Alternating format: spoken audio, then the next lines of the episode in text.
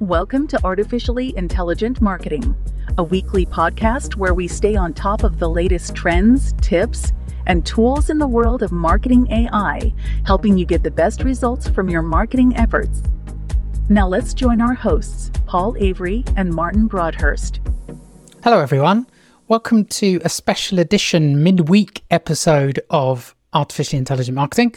Is it episode 32? Is it episode 31A? No one knows. Let's go. Let's go with episode 32. Um, the reason that I decided to record a quick episode, sadly Martin can't join me today, is just to get out a quick bit of info for you about OpenAI's developer conference yesterday because they shared really loads of information that I think marketers will hopefully want to know about. The first thing is that they announced the launch of GPT 4 Turbo, something that we predicted in the run up to the event. But there was some additional information in here that we didn't predict that's really quite exciting. So, for example, one of those is 128K context. So, for the listeners of the podcast, you'll know one of the reasons that we love Claude is because it's got 100K of context, which means you can feed it many documents or really large PDFs with hundreds of pages and then interrogate that content, ask for summaries, etc. Something that you can't do with ChatGPT out of the box because it's only got an 8K context. And even some of the tools do have access to 32K context for GPT-4, um, but that's actually quite rare because it's been quite expensive. So for developers now, they're going to be able to access GPT 428K. Expect to see that baked into some of the tools that you might use. I'm hoping to see it in Magai, which is one of my favorite tools. And that context is really now um, very powerful against the likes of Claude. They've also promised to reduce the price of using GPT-4 for developers. So hopefully we're going to get access to this without any increases in price for us as software users. Although, even though there's a reduction in price for input and output tokens, obviously when we've got that much more context window, there's going to be a lot more tokens involved. So, exactly how much cheaper it turns out for the providers of tools and therefore us as marketers that, that subscribe to those tools, we will wait to see.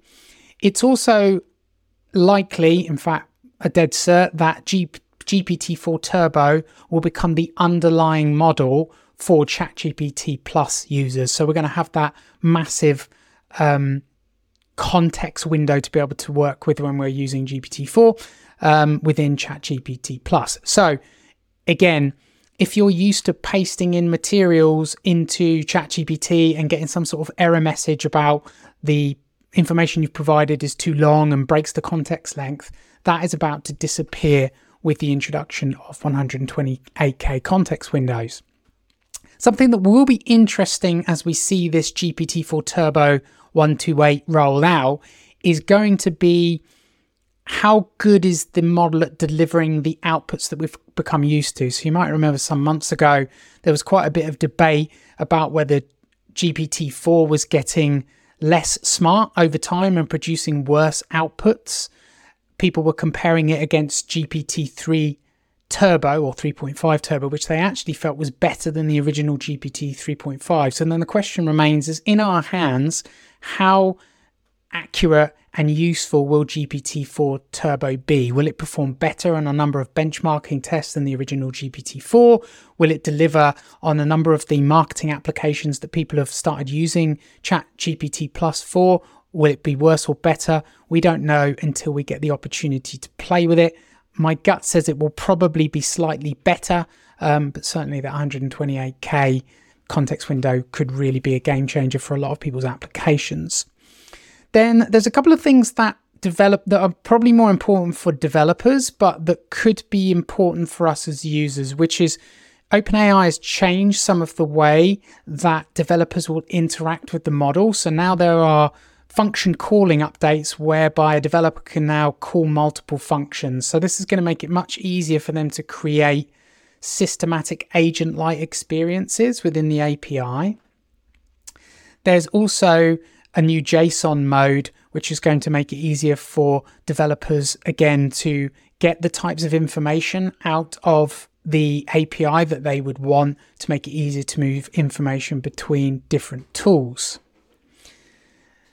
The other thing to note is that GPT 3.5 Turbo, there's going to be a new version of that that has 16K context window by default. So, those of you that are using the free version of GPT, you're now going to have access to this slightly improved GPT 3.5. And for developers whose tools rely on it, it's going to be even cheaper than it was before. Another big news item announced by the OpenAI team was the Assistants API. So, this is the first step towards helping developers build agent like experiences within their own applications. An assistant is kind of like a, a purpose built AI that has specific instructions and leverages extra knowledge, knowledge and can call models and tools to perform different tasks. And I think what's really interesting about this is for developers, this is going to allow them to build assistants on top of ChatGPT that can also leverage tools like Code Interpreter and DALL-E 3 and GPT-4 Vision to create really interesting applications, the likes of which we just haven't been easily to build, been able to build so far, which again is going to translate into the different types of tools that marketers get to play with and get to access. Um, OpenAI have also built in a new retrieval based system. This has one of the, been the, one of the limitations that's been really quite hard and made it a bit more challenging to develop on top of OpenAI's platform is having the system remember the information that the tool that you're using or you as a user had inputted into that tool that had been sent to OpenAI. And then all of that had to keep being packaged in the information that was sent in the context window. So expect your tools to remember much more about instructions that you've given them in the past, etc. And I think why is this really cool? I think it's nicely summed up by the way OpenAI um, summarized it on the blog post on their website is that there's so many potential use cases for this, and they give examples like a data analysis app, a coding assistant, an AI powered vacation planner, a voice controlled DJ, a smart visual canvas. It really now is down to the developer's imagination to really be able to call on so many of those different aspects of how ChatGPT and OpenAI's tools work. If you want to play with Assistants API and you've got access to the playground. It's currently in beta, so you can go and actually have a little play with what this looks like. It's also worth noting that I don't have access to GPT-4 Turbo in my ChatGPT instance yet. Um, and it's currently in, in preview access as well, but they expect to roll it out more widely before the end of the year. The other thing that's coming to GPT-4 that we also talked a bit about on the podcast previously is you no longer have to in GPT-4 Plus, ChatGPT Plus, I should say, you no longer have to select the modality that you want to use. So, up until now, if you wanted to use code interpreter now called advanced data analysis, you had to go ahead and select that in a drop down, and then you could interact with that tool. If you wanted to create images, you had to s- select DALL-E 3 in the drop down, and it was just a bit of a pain in the bottom to use, to be honest. Now that's all been consolidated. So, there's no drop downs anymore. You just make a request of ChatGPT like you would normally, and then it figures out what tools it needs to draw on in the backend to deliver on your request. So if you ask it to create an image, it will know it needs to use DALL-E 3. If you ask it to perform some sort of data analysis or some action that requires the ability to create Python code and run that code, then it will use advanced data analysis. So that's going to make it all easier for us to be able to just use the tool, which is quite nice. The other thing is, all this stuff, as I mentioned, is being made available via the API. So you may use a tool now that is a wrapper or a skin of, of um, ChatGPT, like we do with Magai, but expect to be able to do stuff beyond just text generation. Because with access to the DALL-E 3 API, for example, you're going to be able to create images in your application of choice, providing they uh, open up access to DALL-E 3 within that tool and it will create images for you using DALL-E 3. So, a fairly obvious use case of this, I can imagine, will spring up fairly quickly is if you use a tool to write, like Writer or Jasper or Magai, you'll also be able to create images for those pieces, let's say blog posts, using DALL-E 3. And one assumes they'll be able to use the text of whatever thing you've written, social post, whatever, to influence the prompt that then creates the image alongside it. So, an example would be um, write me a blog post about the five most exciting things that um, OpenAI have released and create me an image to go with that blog post should be something that is all very easy to do, certainly within ChatGPT, but also other tools. The other thing that they've made available via API is text to speech. So many of you who listen to the podcast will know OpenAI has a speech to text engine called Whisper, so for transcription.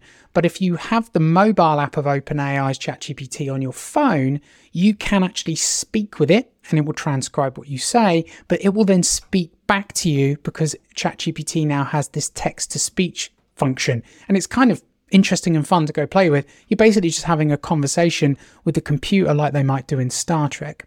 Well, now that capability is being rolled out via the API to developers, so expect to see more of this speech to text and text to speech type interactions popping up in lots of different tools because they're basically democratizing and making it much easier for developers to create tools that are software applications that you speak to and they speak back to you. So again, that's pretty exciting and could change fundamentally how marketers interact with lots of different software to get what they want, especially because those tools are going to have access to um, advanced data analysis and other aspects of the OpenAI backend.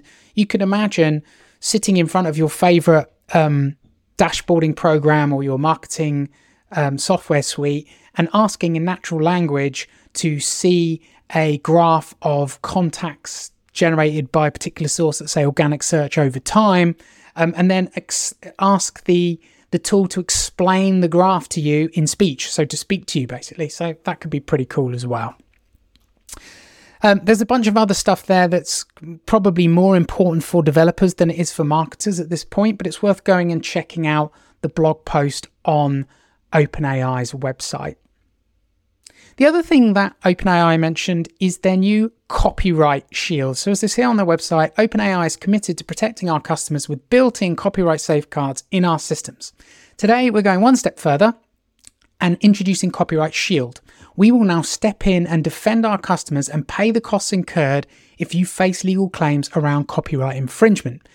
This applies to generally available features of ChatGPT Enterprise and our developer platform. And so this is very much in line with the steps taken by Microsoft and Google so far to give users of large language models confidence that they're not going to get in trouble um, around copyright if they use the outputs of those tools by effectively indemnifying and protecting them against any legal claims brought against them. How that will actually play out in the real world is not clear at the moment, but I think all of the providers are working really, really hard to give especially large enterprises confidence that they can use these tools without worrying that they're opening themselves up to some sort of copyright infringement claim and lawsuit in the future. OpenAI are also going to be releasing their next version of the Whisper model that I mentioned earlier. So, this automatic speech to text model. Um, so now we're up to Whisper version 3 um, Martin and I were talking about this on the WhatsApps, and we've been really impressed with Whisper version 2 and f- can't really think of much that we'd like Vis- Whisper version 3 to be able to do that's not, not already covered by the current version of Whisper. So it'll be interesting to see exactly what improvements this provides. Those of you that have seen Martin speak or have um, listened to the podcast will know he does a really fun bit in uh, a lot of the talks that he gives where he uses Whisper to automatically transcribe a recording that he does live while he's talking, where he'll interview and ask questions of a few audience members, and then has an automated workflow through Zapier that automatically creates a summary blog of his talk and includes the quotes of the people in the room published in real time. So at the end of his talk, there they are in the blog post on Medium.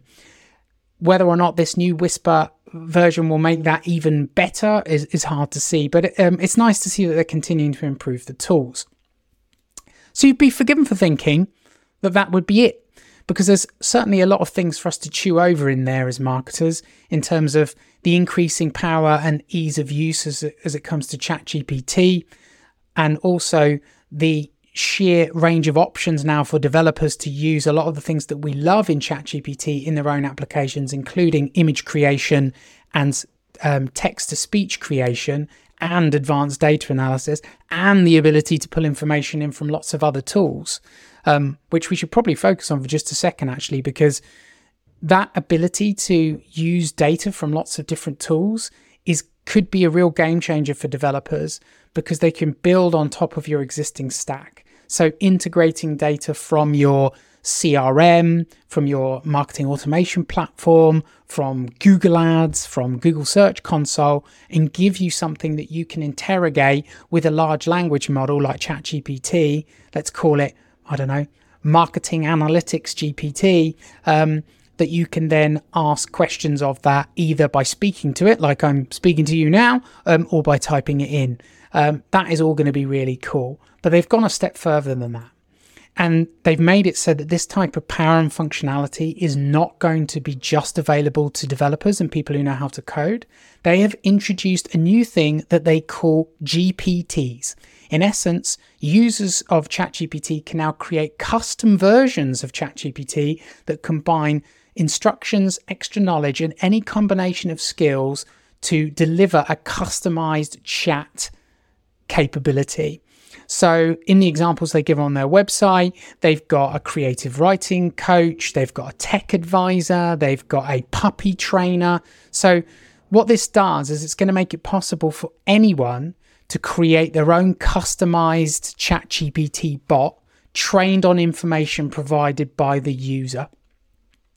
Why is this important and why is this different to what they've provided to developers? And in essence, this is because there is going to be a GPT wizard. So you don't need to code. You just open up the wizard and then you can build your own custom chatbot. So, in essence, what this means is by providing um, information sources for the bot to use, so by uploading a lot of your company's documents, for example, you could create a customer service bot. You can the great thing about the tool is it's it's built using natural language. So in essence, you have a conversation with ChatGPT about what you want your custom GPT to do, and it will help you build it. It will build rules in the back end in terms of what questions that GPT will answer and what questions it won't, and how it will answer those questions in the live demo that they gave during the developer conference yesterday, Sam Altman showed us an example where he took transcripts from, from some previous talks that he'd done during his time at Y Combinator, giving advice to startups, to in essence create a, a startup advice bot based on previous advice that he'd given. So we've talked on the podcast previously about how organizations should really be looking at what data they have internally, what information that they've captured, but also what information could they capture if they more proactively look to record more internal conversations and calls, record customer um, service calls, record sales calls, and then leverage that information through something like a custom bot to create customer service bots, internal knowledge base bots, and all of the above. Um, again, I think the imagination of people is the limitation here somewhat because I think the tool really offers quite a broad canvas for people to build quite interesting stuff. And OpenAI is certainly betting on this themselves because they believe that the best GPTs will be invented by the community. And so they're going to make it really easy for anyone to build one. And they're going to create a GPT store where you can share your GPTs publicly. So the GPT store is going to be searchable, and then if uh, if a particular GPT becomes popular, then there's going to be like a leaderboard, a little bit like um, popular apps on like Google Play Store or the Apple Store. Um, and if people use your bot, you're going to be able to earn money based on how many people are using it, which I think is really really cool. Um, they're also developing them with all of the sort of safety guards in mind that they've used to develop all the rest of their tools. And if you are an enterprise customer, so you've got ChatGPT Enterprise, you're going to be able to create bots that can only be used within your organization. So this is kind of akin to what we've heard um, some of the consulting companies like Bain have been doing, where they've created an internal knowledge GPT or bot for their teams to use, trained on all of their proprietary information. Um, so if you are a ChatGPT Enterprise customer, you're going to be able to do that. One ex- uh, example I can think of is if you have a customer service team, you could empower them to find it easier to answer customer queries, not by searching through knowledge bases, but to actually just feed the queries that customers provide into those GPTs to help answer the questions by training those GPTs on all of your documentation, technical manuals, protocols, all of those other things. So there you have it. The um, some of some well-known companies have already built these custom GPTs. So so far, the one that I'm really keen to get my hands on is the Zapier one. So you can use the Zapier GPT to basically help you plan automation. So you kind of ask it, hey, I want to achieve this particular thing. How could I do this in Zapier with automations? And then you can use that the Zapier GPT bot to help you create those automations. There's also going to be a Canva GPT, where in essence you describe the type of thing that you're trying to make and it gives you initial examples to work from. And then you have a conversation with Canva GPT going back and forth, refining the design. And when you're ready, you see something you like, you click on it, and it takes you into Canva where you can then make any fine tuning edits that you want to do manually within the Canva interface. So I've been trying. Um, I haven't got access to these yet. As soon as we do, we'll let you know what our experience has been on one of the upcoming episodes of our podcast. So, as a marketer, Obviously, Canva and Zapier's GPTs are going to be useful and expect to see similar tools popping up all over the place for all the other software tools that you use. So I think that's the first thing. The second thing is how can you create GPTs to support your internal organizations? So, how does this change internal comms and how in- internal folks access information in your organization? And also, how could you create custom GPTs to better serve your customers, leveraging your internal proprietary information and data to have a GPT customized to the thought leadership, knowledge, etc., internal within your organization. So it's going to be really, really interesting to see how companies deploy this almost as products, but certainly as freemium products as part of their marketing approach to help bring customers in and get them wedded to the brand. Really, really interesting. If you want to know the details, go and check out those two blog posts on the OpenAI website. We're going to be fascinated to see how this plays out and how they roll this out to users and frantically hitting the refresh button on our ChatGPT Plus instances to see when we get access to some of these new capabilities. So I hope you enjoyed that. Just a little quick interlude because uh, there was just too much good stuff in there not to share with you all. We'll be back into our regular scheduled programming um, with our episode next week.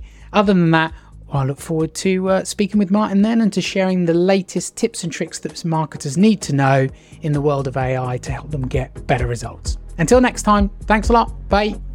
Thank you for listening to Artificially Intelligent Marketing. To stay on top of the latest trends, tips, and tools in the world of marketing AI, be sure to subscribe. We look forward to seeing you again next week.